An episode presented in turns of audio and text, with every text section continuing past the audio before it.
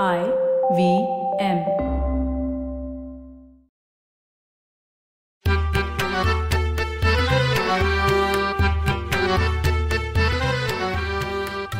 नमस्कार मंडळी, मी डॉक्टर राजीव आणि मी माणिक माणिक हुशारी म्हणजे नक्की काय असं तुला वाटतं? मला वाटतं पटकन समजून एखादी गोष्ट करणं किंवा ओळखणं म्हणजे हुशारी. आणि मग चाणाक्षपणा म्हणजे हम्म चाणाक्षपणा म्हणजे मला वाटतं व्यावहारिक हुशारी. एखाद्या प्रसंगाचं किंवा प्रश्नाचं लवकर आकलन होऊन त्याप्रमाणे वागणं किंवा असलेल्या शक्यतांचा विचार करणं आणि शिवाय मर्यादांचाही. चाणाक्षपणामध्ये धूर्तपणा किंवा शहाणपणाचा समावेश असतो बर का. शाळेत असताना काही मुलं मुली अभ्यासात हुशार असतात, तर काही खेळात हुशार असतात, आणि काही अभिनयात तर काही गायनात, हो, तर काही चित्रकलेत, काही हस्त व्यवसायात पारंगत असतात, काही समजूतदार असतात, काही दंगेखोर असतात, काही भावनाप्रधान असतात, तर काही अगदी खोडकर असतात.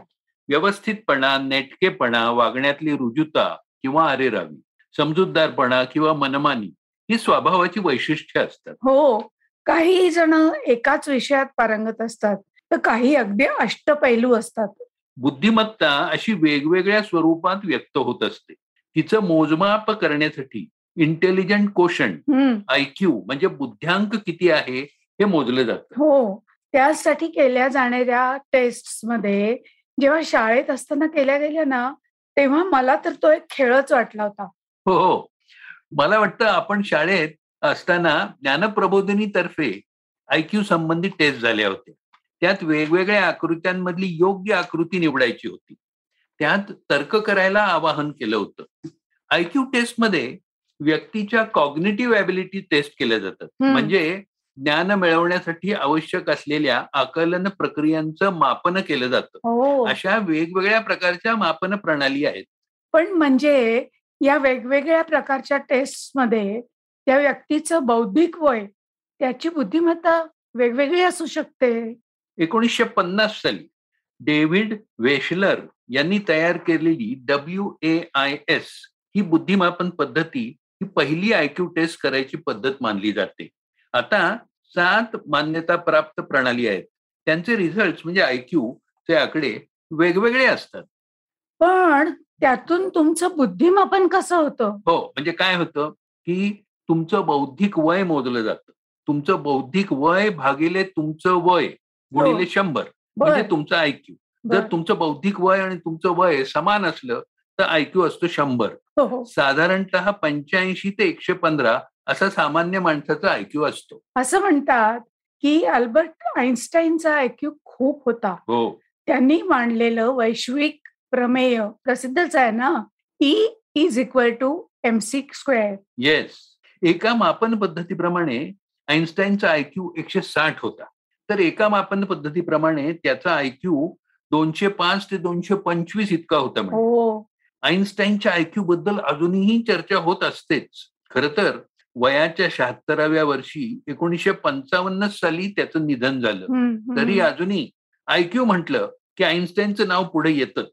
त्याच्या मेंदूचा आकार, मेंदूचं वजन सगळ्याचीच चर्चा होत असते.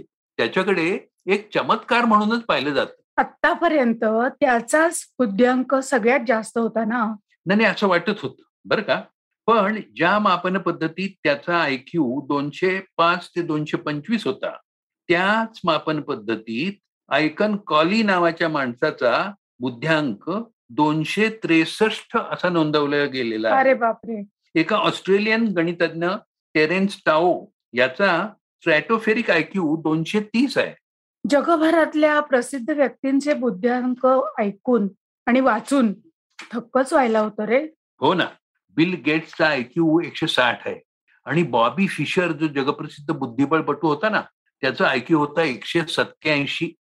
साधारणपणे एकशे चाळीसच्या वर बुद्ध्यांक असलेले लोक जिनियस असतात. समाजामध्ये अशा लोकांचं प्रमाण एक टक्क्याहून कमी असतं.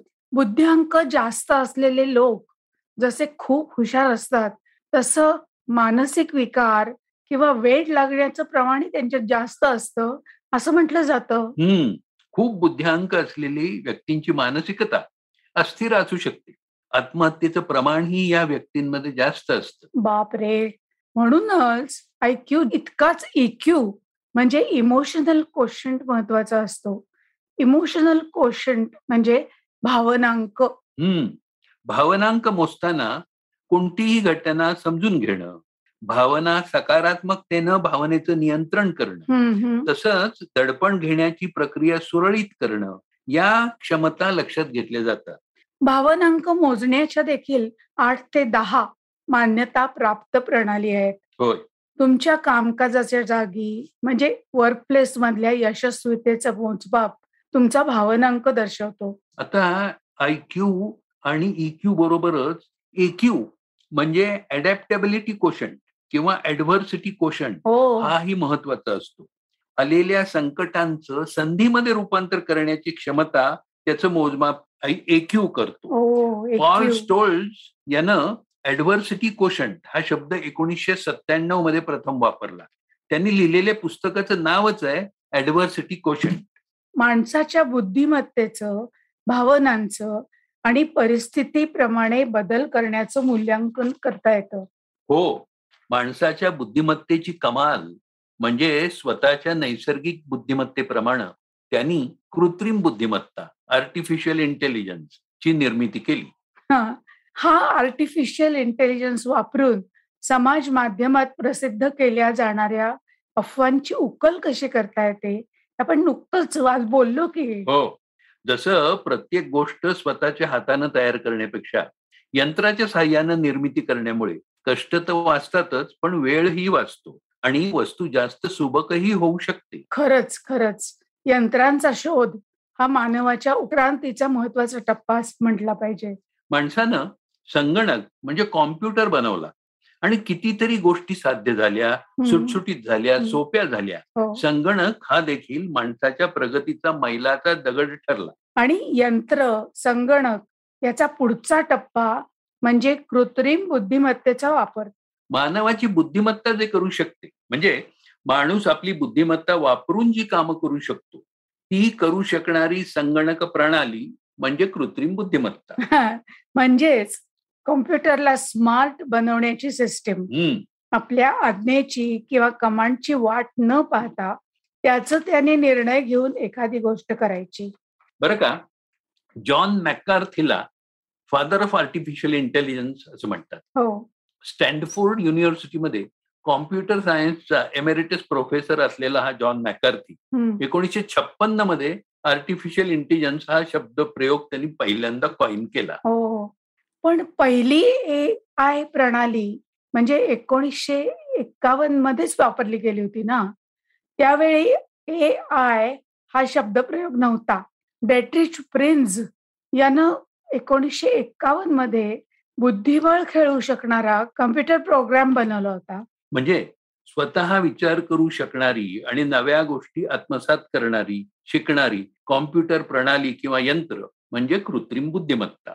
असे टास्क कृती हे सगळं करणं एरवी जे मानवाच्या बुद्धिमत्तेलाच करता येईल म्हणजे आवाज ओळखणं, निर्णय घेणं, दृष्टीज्ञानाचं आकलन, त्याचे या आर्टिफिशियल इंटेलिजन्सचे चार प्रकार करता येतील.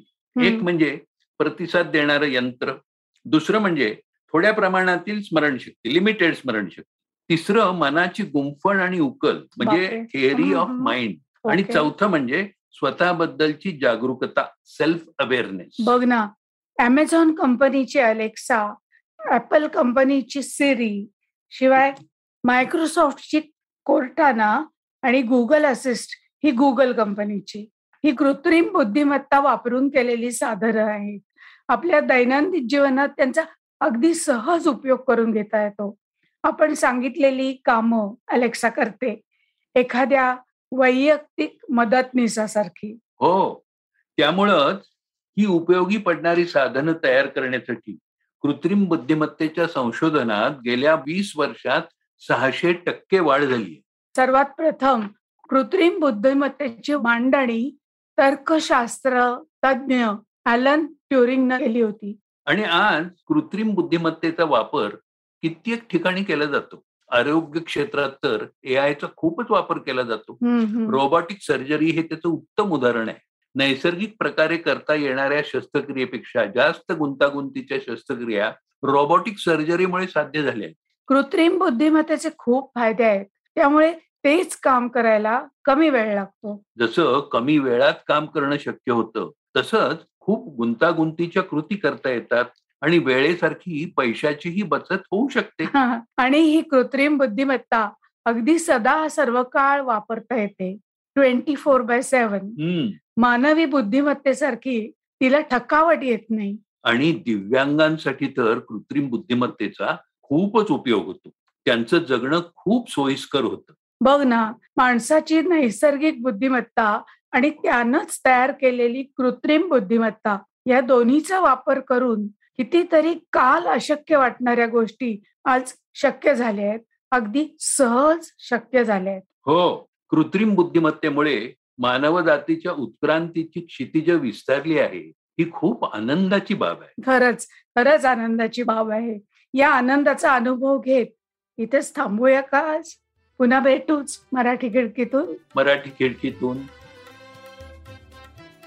तुम्हाला मराठी खिडकीतून हा आमचा पॉडकास्ट आवडला असेल ना, तर तुम्ही आम्हाला फेसबुकवर जरूर सांगा. आणि तसंच तुमच्या नातेवाईकांना, मित्रमंडळींनाही जरूर ऐकायला सांगा. काय, पुन्हा भेटूया गुरुवारी मराठी खिडकीतून, फक्त आय व्ही एम पॉडकास्ट.